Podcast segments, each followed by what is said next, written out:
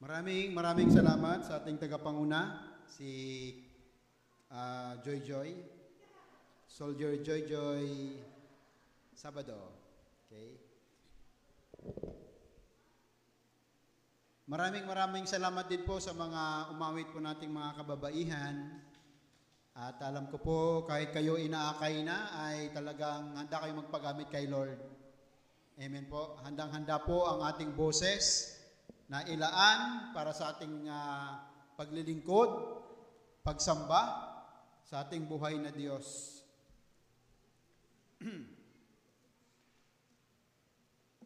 um, sa ngayon po, mayro, pa, medyo parang nag-adjust po ako kasi nasa, parang nasanay na ako dun sa baba pagka nagmiminsahe.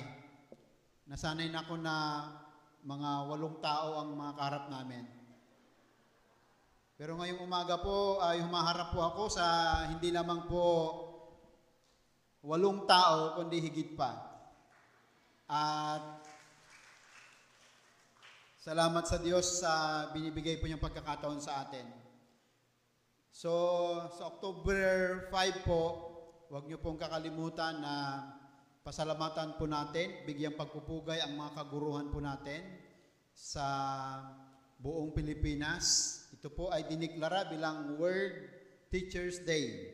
So sa lahat ng mga kaguruhan, pinagpapasalamat namin ang inyo pong ah, sakripisyo, pagpapagal para sa pagtuturo at paghubog, paghinang sa kaisipan at ah, ng murang kaisipan ng mga bata upang sila'y maging epektibong mamamayan ng ang ating bansa. Naalala niyo pa ba yung unang guro ninyo? Well, sa mga medyo may edad na, alalahanin niyo po sila. Kung buhay pa po sila, i-chat niyo po sila. Kung may Facebook po sila, pasalamatan. Sa mga buhay pa po mga teacher, maaari niyo silang bigyan ng isang card o ano pa man na pwede pong ikakasaya nila parang isang pagpupugay po sa kanila. Ang buwan po na ito ay hindi lamang po ang mga guro ang ating pong ah, ah, kinikilala, binibigyan ng parangal, kundi meron din po tayong tinatawag na word, ana, Pastors Appreciation Month. Okay? Pastors Appreciation Month. So, ah, ako po ay naniniwala na nararapat lamang pong i-appreciate natin din ang ating mga pastor. Bakit po siya appreciation? No, parang it, para siyang napakagandang salita na nagbibigay po sigla sa mga kapastoran kapag naririnig nila ito. No? Ah, yung pong yung pong damdamin nila na nangihina, sumisigla pag na-appreciate po sila. Kaya sa mga kapastoran po, relax po kayo sa buwan na ito kasi our comrades are going to appreciate us not only in words but also in deeds. Hindi lamang puro salita, kundi maging sa gawa. Amen po. Kaya kung meron pong mab- mabibigla na pastor ngayong buwan na to, baka may mga magpapadala ng gasol sa inyo, Huwag ko kayong mabibigla kung may magpapadeliver ng mga Lazada, Shopee. Huwag ko kayong mabibigla kapag mapupuno, mapupuno ang inyo pong um, ah, Gcash. Dahil dala po yan ng mga generous giver at pag-appreciate ng mga member sa kanilang pastor. Amen po. So, sa mga nagbabalak po na magbigay, maraming maraming salamat. Pero alam nyo po, hindi naman po kayo nagbibigay dahil namang mahal niyong pastor. Naniniwala po ako na ang unang dahilan kung bakit po kayo sumusuporta sa pastor, sa pagbibigay o kaya sa gawain, ay dahil mahal na mahal niyong Diyos. Una sa lahat ang Diyos. Dahil kapag una niyong minahal ang pastor, bago niyo mahalin ang Diyos, hindi po siya tama na paraan ng paglilingkod. Dahil pag nawala si pastor, wala na rin ang inyo pong presensya sa kalagitnaan po natin. So sana po, let us unite to appreciate our pastors. Kaya nga po itong buwan na to, ang topic po ng ating Bible study kanina at sa buwan na, bu- buong buwan na to is all about loving our pastors. And thank you very much, uh, our retired CSM, for uh, giving us enough knowledge, enough information. Kung hindi nyo po na, na, na pakinggan kaninang Bible study, maaari nyo pong ulitin na panoorin sa ating pong uh, Facebook, tsaka YouTube. No? At eh, ano po nila doon, panoorin nyo napakaganda pong topics. Uh, huwag po kayong mahuli sa mga topics na ganyan. So, ang title po ng message po natin ngayon is all about the greater blessings of authority. Authority yan. Authority yan. Natutuwa po ako kasi meron pong mga naggagawa po ang mga lalaki, nagagandang mga babae na naging artista. Pero ngayon po ay sila na po ay mga naging mga pastor nung, siya, nung sila po ay tumugon sa tawag na magminist, uh, magministry ng full time. So, naging pastor po sila. Ilan po sa mga taong ito ay ang mga nasa picture? Pwede po nating makita. Yan po. Meron na po. Yan. Andyan si, uh, kung kilala nyo po yan, pastor na po yan ngayon. Nagumpisa siyang na bata, L.A. Lopez. Kung kilala nyo po yan, nagumpisa maliit na bata. Nag, pumunta sa ibang bansa. Doon niya, doon niya nakilala ang Panginoon, doon siya nag-decide. Pero nandito na po siya sa Pilipinas, happily na naglilingkod sa Panginoon bilang pastor. Amen? L.A. Lopez. Second, andyan naman po ang si, kung kilala niyo po ito, si Budi Cruz. Si Budi Cruz po ay nakilala siya sa house, bilang isa sa mga housemate. Ngayon po ay isa na rin po siyang pastor ng victory. Okay? Go on, go on to victory. okay, so siya po isa na rin pong pastor. Naggagwapuan talaga mga lalaki ito. No? Nagtatangkaran, maraming babae ang nagahangad sa kanila pero they decided to follow Christ. Sa pa po,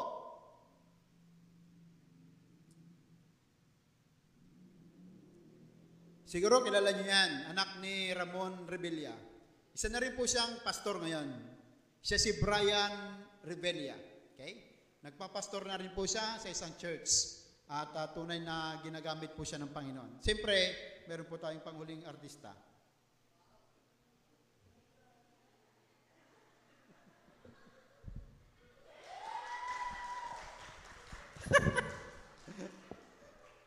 Iniwan po namin ang pag-aartista para sa gawain ng Panginoon. Amen? Wala po bang mapalakpak dyan para sa mga mga taong pinili ang maglingkod, tumugon para ipagkaloob ang kanilang sarili sa full-time work na maging habang buhay na, na disipulo ni Kristo. Kaya wag niyo pong sasabihin, ay supervisor na ako, hindi na ako tatawagin ni Lord. Ay, guru na ako. Ay, ako nang may-ari ng ganito. Isa na akong, isa na akong ano, uh, successful businessman. Successful employee. Successful na may mataas na katungkulan na ako. Huwag niyo pong sasabihin yan na hindi kayo tatawagin ni Lord. Si Moses, si Abraham, nag-edad na po sila ng isandaan at 90 nung sila'y tinawag. Kaya, makinig lang po kayo kasi baka tinawag din po kayo ng Panginoon tinatabi nyo lang. Ayaw nyo nang pansinin. Sana po pagkatapos po ng, uh, ng mensahe ngayong umaga at sa loob ng buwan na to, may makapag, makapagpasya po sa inyo, magsabi gusto kong mag full time. At sabihin, Lord, gusto ko pong gusto ko pong uh, sumama sa paglilingkod. Tayo po'y manalangin. Panginoon, hinihingi namin ang inyo pong pagtulong sa aming pakikinig. Ang iyong mga salita, Panginoon, ay buhay. Mananatili ito sa aming mga puso. Ito po, Panginoon, ay lalago at magbubunga. Hinihiling namin na patnubayan niyo po ako bilang ilingkod ninyo na tagapagsalita na ang authority na ipinagkalo niyo po sa akin ay magamit ko sa maayos na paraan. Magamit ko upang ang mga tao na makapakinig ay tunay na mapagpala. Tunay, Panginoon, na sila ay lumago sa kanila pong spiritual, sa kanilang kaalaman, at patuloy na magabayan sila. Hinihiling namin na nawa ang pamamatdubay at ang kapangyarihan niyo ipagkaloob sa bawat isa sa amin upang ang aming kaaway ay hindi makagalaw kahit sa lugar na ito. Salamat po Panginoon sa pangalan ni Jesus. Amen. Ang pagpapastor po ay hindi po madaling proseso ang pagdadaanan. Along the way, may mga struggles, may mga challenges, may mga heartaches, may mga strict discipline, mayroon pang long suffering. Pero may saya. May contentment. Lahat po yan ay proseso sa pagpapastor. Ang karapatan o authority ang isa sa mga privilege na naipagkakalob sa mga pastor. Ang authority po na ito ay pinagkakaloob ng leaders ng simbahan upang ipakilala na ikaw na binigyan ng authority ay isang pastor. Ikaw ay pinapakilala na naordinahan. Kaya sa buwan na ito, hayaan niyo po na ipagdiwan natin ang, ang, ang Pastor's Appreciation Month sa pamamagitan ng mga mensahe, sa pamamagitan ng mga paksa, sa pamamagitan ng mga ap- mga victories, disappointments, struggles ng mga pastor. Siguro, siguro nagtataka kayo, bakit ang title is authority yan? Bakit may diin? Yung authority yan. Dahil ang authority pong ito ay natatangi.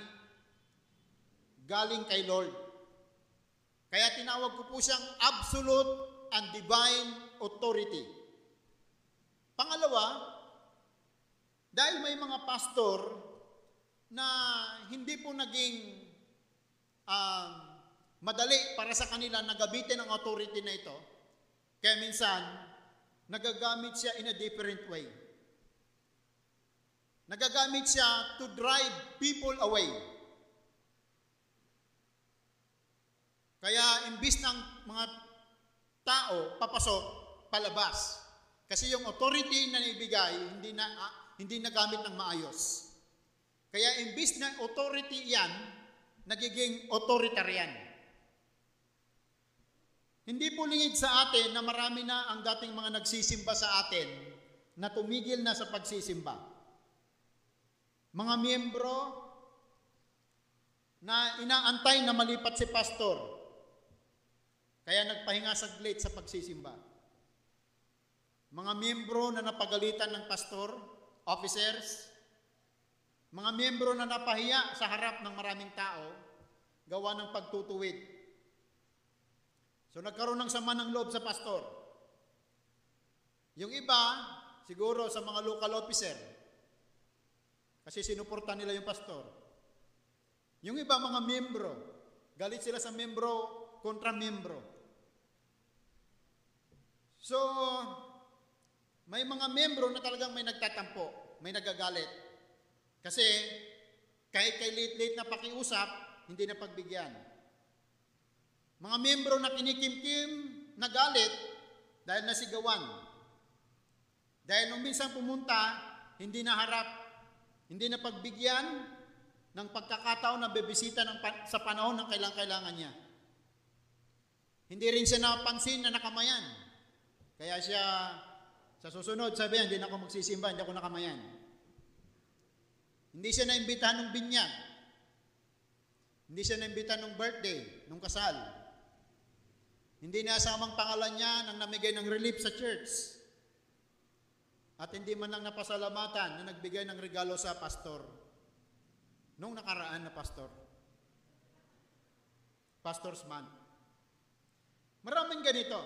At alam niyo, inaamin ko po, inaamin ko na kasama ako doon sa mga pastor ng mga kwerpo na nakasakit, nakapagpahiya nang hindi ko namamalayan.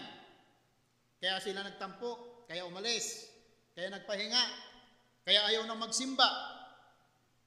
Ang tanong, matitigil po ba ito, Major? Unfortunately, we will not be able to stop this unless we rediscover the real meaning of authority and its power. We will not be able to stop the bleeding of the church. Hindi mapipigilan ang pag-alis at paglipat ng mga membro hanggat hindi natin naunawaan ang totoong kahulugan at kapangyarihan ng authority. Hanggat hindi natin matatanggap ang authority sa loob ng simbahan, magpapatuloy po ang pagluha ng simbahan. Magpapatuloy ang paglayo ng mga tao. Dadami pa ang mawawala sa simbahan.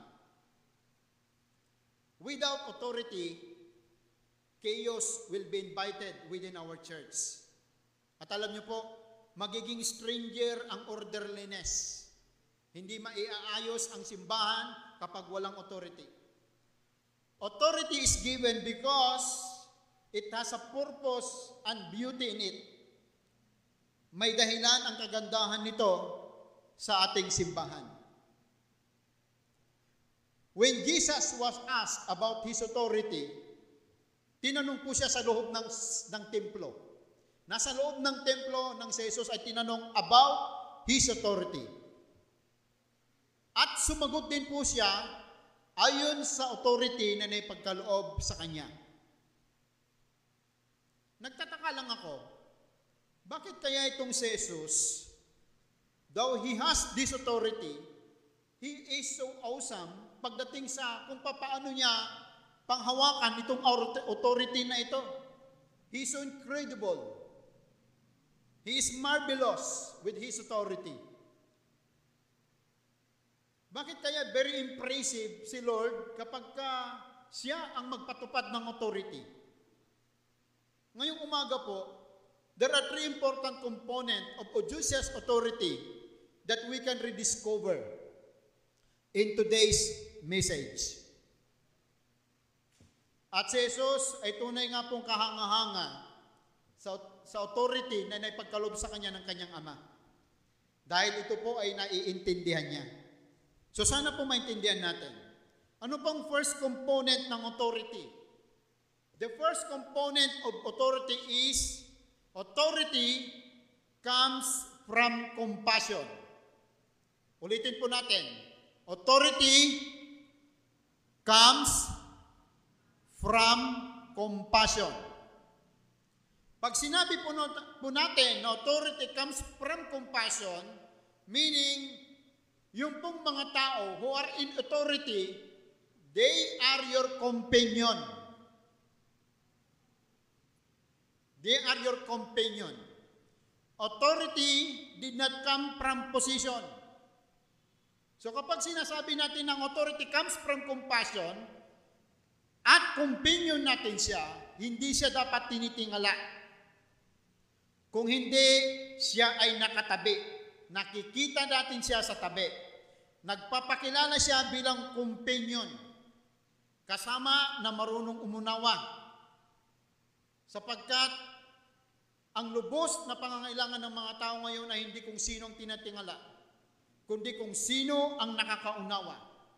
Kung sino po ang handang makinig, handang umunawa. Yung handa kang bigyan ng tapik sa iyong likod at magsasabi, andito lang ako, sasamahan at dadaya, dadamayan kita. Sila po yung mga tao nagsasabi, may awang Diyos, kakayanin mong lahat. Jesus is a great pastor. Pag sinabi natin great pastor, hindi po katulad ng mga great pastor ngayon, na hindi mo na sila makigilap sa dami ng mga appointments. Si Jesus, naging great pastor siya kasi he is a great companion. Lahat yata ng klase ng tao na samahan niya. Nakita siya minsan, kasama niya manginginom. Nakita siya minsan, nakita niya, nakita siya minsan, kasama niya mga masisibang kumain. Nakita siya minsan, nakita niya na, na kasama niya ang mga mainitin ng ulo. mga magnanakaw, mga babaeng mababang lipad, mga taong isinusuko ng lipunan, mga taong sakit sa ulo, mga pare, mga mga pare at mga hari. Lahat sila nakasama ni Jesus. He is a great pastor. He really is. Bakit po kay ganun si Jesus? Ipinaliwanag po ni Pablo nang sinulat po niya ito sa mga taga-Pilipos. Anong sabi? Ang sabi po niya sa Philippians 2, verse 5, Naway magkaroon kayo ng isipan na tulad ng kay Kristo Jesus. Kahit taglay niya ang kalikasan ng Diyos, hindi niya pinagpilitang manatiling kapantay ang Diyos. Sa hanip, kusa niyang binitawan ang kanyang pagiging kapantay ng Diyos at namuhay na isang alipin. Ipinanganak siya bilang tao at nang siya'y maging tao, nagpakumbaba siya, naging masunurin hanggang kamatayan, maging ito man ay kamatayan sa krus. So si Jesus po ay nagpakababa para maging companion ng lahat. Walang pagmamalaki, walang pagmamayabang, hindi nakakitaan ng pagpataas ng kanyang sarili. Alam niyo po ang isang tunay na pastor, wala pong kayabangan, walang pagmamalaki. Kasi alam niya ng lahat ng kanyang ginagawa hindi para sa kanya. Pag ang pastor nag-umpisang magyabang, mailalayo po niyang sarili niya sa Diyos. Bakit? Sapagkat sa Kawikan 16.5, kinamumuhian ni Yahweh ang lahat ng mayayabang. At sila'y tiyak na parurusahan. That's why ang isang component ng authority is compassion. Hindi lang po yun. Ang mga tao pong nasa authority with compassion is also a people in authority who is considerate. They are selfless. They are attentive. They are a concerned person. So hindi lang sila kasama. Jesus, kapag kasama mo siya, He makes sure may impact ang pagsama niya sa iyo. Ganyan po mga, mga, mga pastor. They make sure na pagkasama, ka, pagkasama yung pastor, they make sure makakakain ka. Lahat. Kahit, kahit hindi ganun kalaki ang resources ng mga yan. They will make a way for you to be fed. When Jesus was asked about this authority, pwede niyang hindi pansinin yon. Dahil Diyos siya. Pero dahil pastor din siya, pinakinggan niya. So, He is attentive to your needs. Nangailangan ng mga nagtatanong ng karunungan, binigyan sila na Jesus ng pamamaraan upang sila mag-isip at ma-exercise ang kanilang wisdom. Alam ni Jesus ng mga kritiko niya ay laging nandyan. Alam niyo po yung mga nagtanong na yon? Laging nagkikriticize kay Jesus Christ. Lagi na lang kapag nag-meet sila, laging nagtatanong. Ang tanong pa ng para sinuwin si Jesus. At maraming pagkakataon na nakakalaban ni Jesus sila. Pero ni minsan, hindi nagpakita si Jesus ng anumang hindi pagka-interes.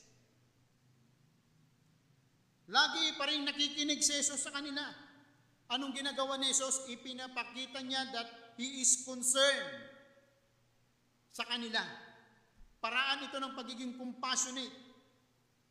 He is the authority and full of compassion. He is not only compassionate to the meek and to the sick people. Hindi lang siya mawain sa mga oppressed, maging sa mga tao po na harsh, mga critical people, ay considerate din siya. Ang kapangyarihan na dala ng pagkaawa o pagkahabag ay isang paraan ng pagkakaloob ng matimbang na pag-ibig. Akala kasi natin minsan ang pagiging um, ma- maunawain din ay mababa ang kanyang salita. Mayroon ding paraan na minsan ang mga ma- malalakas ang boses, hindi po ibig sabihin na hindi na sila compassionate. May mga tao talagang malalakas lang ang boses, but they are also compassion. Wala sa boses yan. Nasa puso yan. So authority comes with compassion. Authority is also expressed in horizontal way. Kapag compassionate people ka, compassionate person ka, you express your authority in horizontal way. Ano yung horizontal? Ganyan. Tama? Yes. And that is the compassionate way. Ito po ang pinakamabisang pag-express ng authority. Bakit po pahalang? Mula sa kanan, papunta sa kaliwa. Sapagkat sa pamamagitan ng pahalang na karapatan, mas maiunat mo ng maigi ang iyong mga kamay sa pagtanggap at paglilingkod. Kapag may limit ang authority sa kanyang pag-express, marami siyang hindi maabot. Kapag sa simbahan, nagkaloob ng isang authority sa isang tao, hindi niya sinasabi na siya ay mas mataas kaysa sa lahat. Hindi kailanman ang kalagayan ng isang taong na pagkalooban ng authority magiging mataas sa kahit kanino man. Maninitiling pantay tayong lahat. So kahit meron tayong mga tinatawag na CSM, local officer, hindi po nangangahulugan na sila ay mas mataas sa harapan ng Diyos. Pantay-pantay po tayo sa Panginoon. Inuunat po ang ating dalawang kamay sa horizontal way upang madagdagan pa natin ang kaya nating yakapin sa mga bisig. Authority is compassion and unless we discover the power of compassion, authority will continue to bleed. In our readings, Jesus chose to express His authority in horizontal way. Ang paraan ni Jesus sa pagsagot sa mga chief priests ay kakaiba sa, sa Jesus na nakikita natin sa maraming tao. Isang Jesus na puno ng karunungan, puno ng kapamaraanan upang may padama sa tawang authority na meron siya. Alam niyo po, sa tagal na po ng ating simbahan, marahil may mga pastor na rin na naging karunungan nila ang pagsagot sa mga membro na medyo parang pahalang. Ang tawag po natin dyan ay tinitesting po kayo ng mga pastor. Pero minsan, meron yung mga membro sumasagot sa mga pastor ng pahalang. Ano ba ang tawag nyo doon? Testing din. Nang kami po ay na-destino sa, Mem- sa Mindoro, may learning centers po tayo doon. May guro po tayo doon na medyo pasaway at kailangan ituwid. Nang kinausap ko, lumabas po ang kanyang tunay na kulay. Naging mabait siya dati, ngayon mabangis na siya at sobrang galit niya sa akin. At sa sobrang galit niya, namura niya ako sa harap-harapan. So sanat na ako'y magalit, kinausap ko ng mahinaon, pero hindi pa rin tumigil. Pinili ko pa rin pong maging mas mahinaon sa paraan na mag-iisip siya. Hindi magandang nangyari, pero pwedeng piliin ang pagtugon sa pangyayari. Madalas po sa maraming pagkakataon, ganito sinasagot ni Jesus ang mga tumutulig sa sa Kanya. Alam ko kung, ka, kung kayo po siguro bibigyan ng pagkakataon ng pipili ng isang pastor, may iba marahil sasabi yung magaling magmensahe. Yung iba marahil sasabihin yung magaling mag-Bible study. Magaling umawit. Magaling sa lahat. Delikado ako. Karamihan yan wala ako. Kapag ganun po ang pinipiling pastor, tinutulak niya din siya pataas sa halip na palang. Madalas po pag pastor nakakaramdam ng pagtaas ng member sa kanya, kung tunay siyang pastor, hindi siya bibitaw sa kanilang pagkakapantay-pantay. Kahit ako, kapantay ko po kayo sa ating Panginoon. Paano naman po kaya pag ang pastor nabigyan ng pagkakataong mamili ng kanyang mga membro? Sa palagay niyo po, ano kayang pipili ni pastor? Yung kayang laging nagbibigay ng ikapo? Yung laging nagbibigay ng ayuda? O yung laging maagang nagsisimba? Pero alam nyo, nang may panganap kayo bilang bagong nilalang kay Kristo, pinapasa ilalim na kayo sa obligasyon naming mga pastor. Kaya kahit pa siguro may kapansanan kayo na mailuwal pa kay Kristo, tatanggapin namin kayo. Kahit pa siguro lagi kayong late, tatanggapin namin kayo. Kahit pa siguro hindi nyo kami pinapansin, tatanggapin namin kayo. Bakit?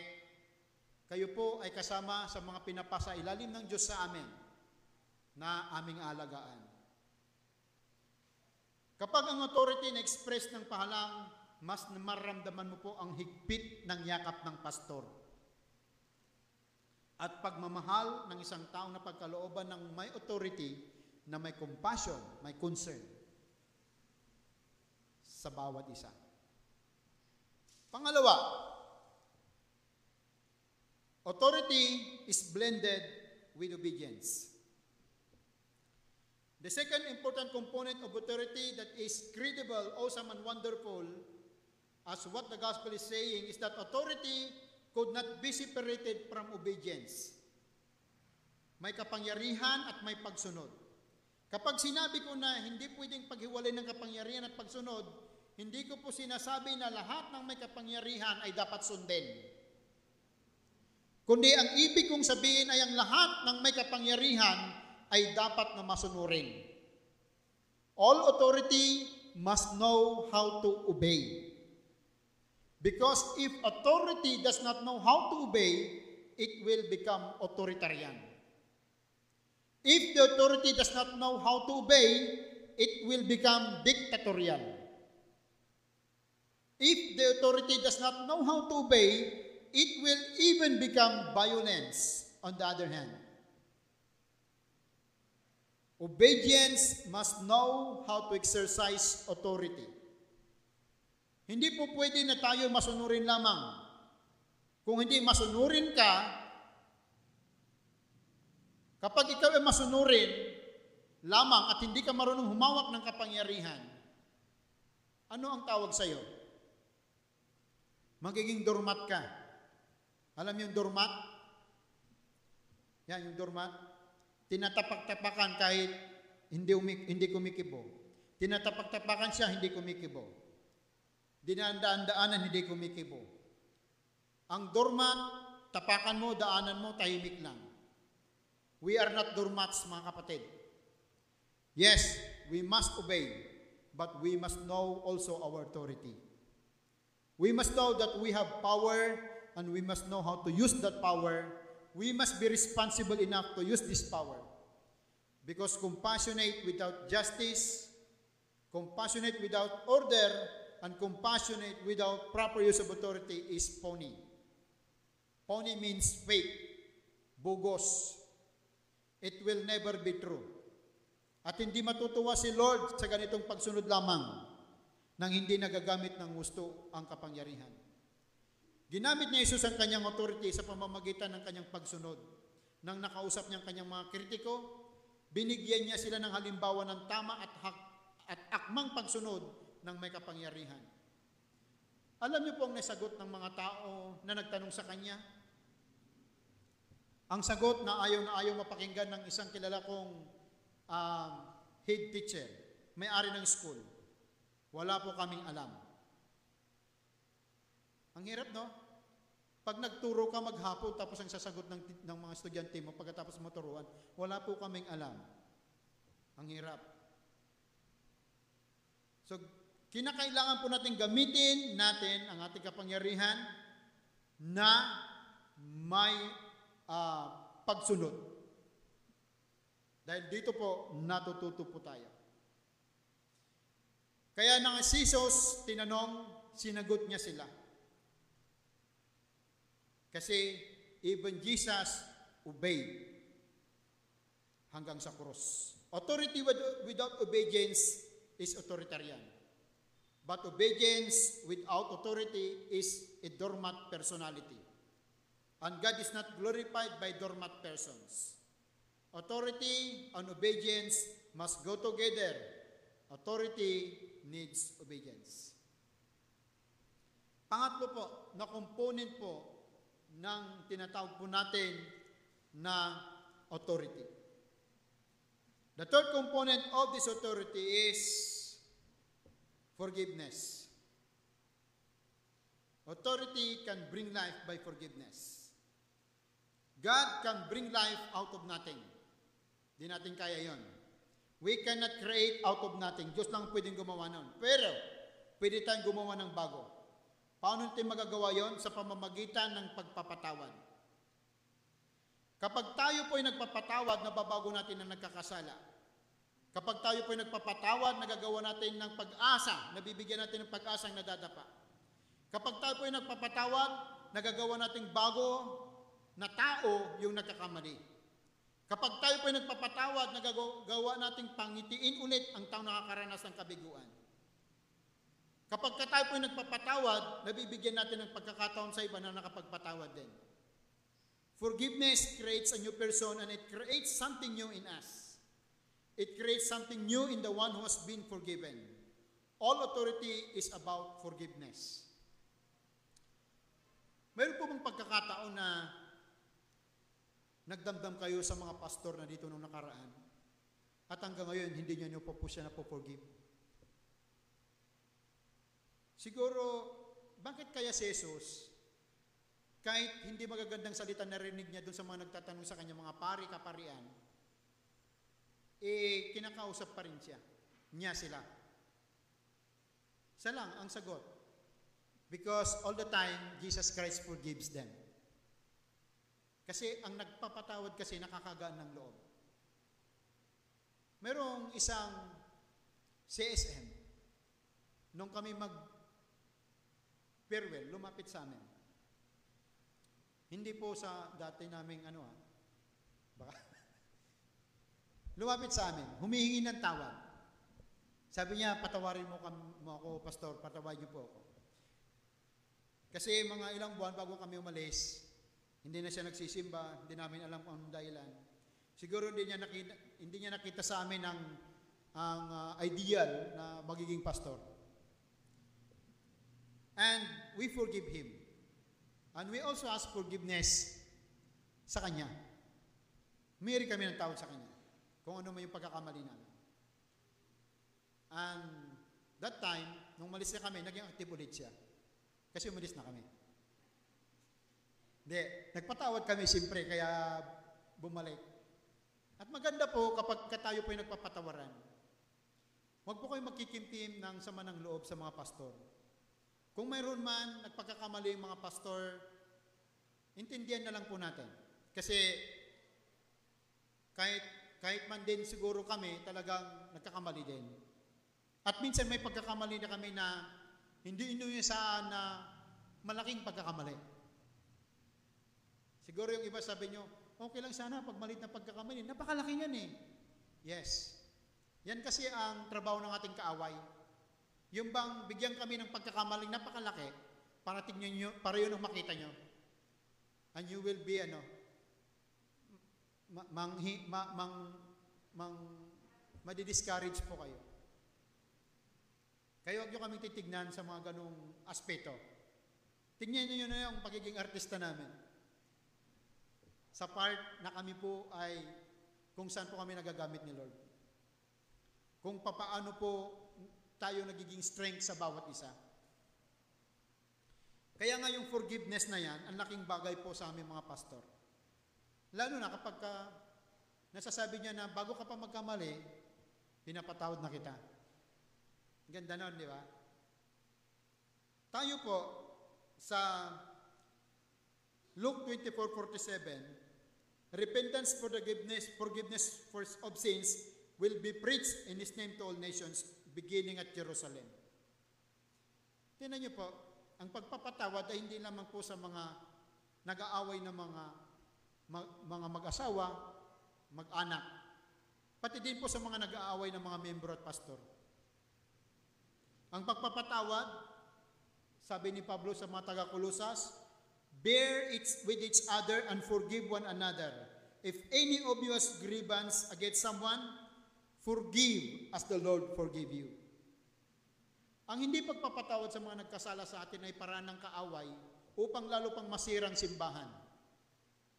Ang gagawin niya, pag-ihiwalay niya ang mga tao, mawawalang pagkakaisa, mag, uh, mawawalang pag-unawaan, mawawala ang totoong pagkakapatay, pagkakapa, pagkakapatiran.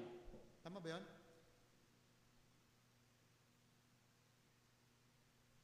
Paano natin pipigilan yung patuloy na pagdurugo, kapatid, ng simbahan? Patuloy na pag-alis ng mga tao sa simbahan dahil nagtampo, nagdamdam, sumama ang loob.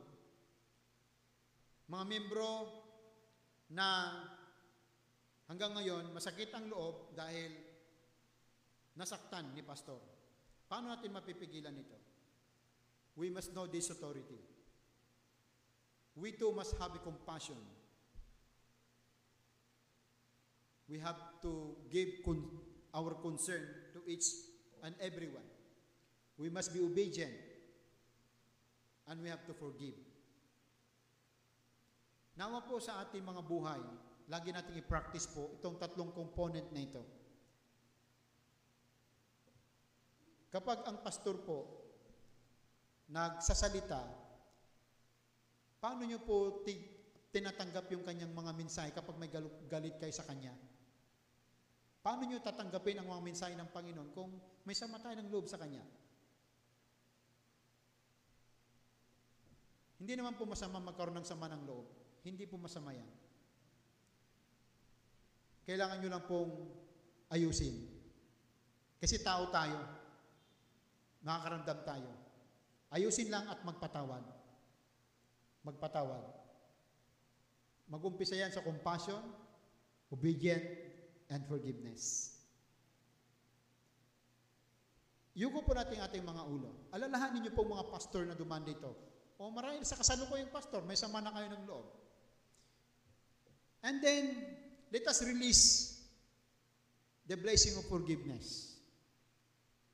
That is the authority na naibigay sa atin ni Lord to forgive. At maaari natin gawin yan ngayon. Let us close our eyes and let us pray for these pastors. Siguro may mga pastors din na may mga hinanakit. Ipag-pray din po natin sila na makarelease po sila sa ganito na sitwasyon. Ako, meron ding mga ganun. May own personal, may mga ganun ako. But I forgive them. So let us pray. Marahil yung iba ay gusto rin na ibigyan kanilang sarili ngayong umaga at magsasabi, Lord, gusto ko rin na maging kasangkapan upang mabless ang aming kapastor. So, Lord, help me how to do it. Marahil ang ilan sa atin nais mapag-pray ngayong araw. And I want to pray for you. Habang pinagpipray natin ang mga kapastoran, pwede mong itas ang iyong kanang kamay and I will be praying for you.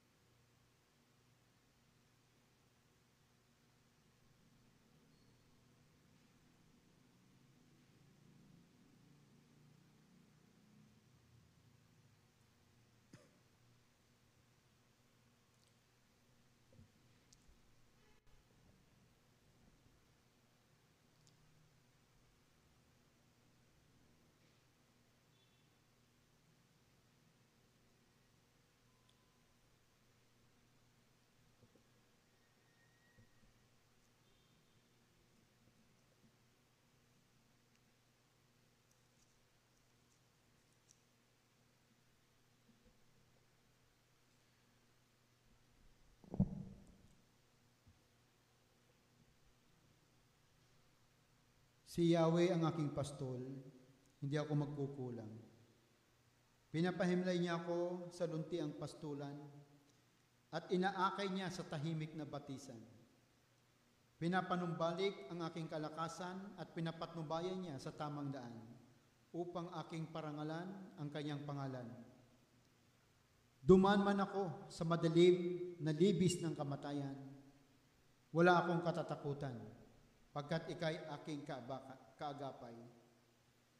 Ang tungkod mo at pamalo, aking gabay at sanggalang, ipinaghahanda mo ako ng salo-salo na nakikita pa nitong mga kalaban ko.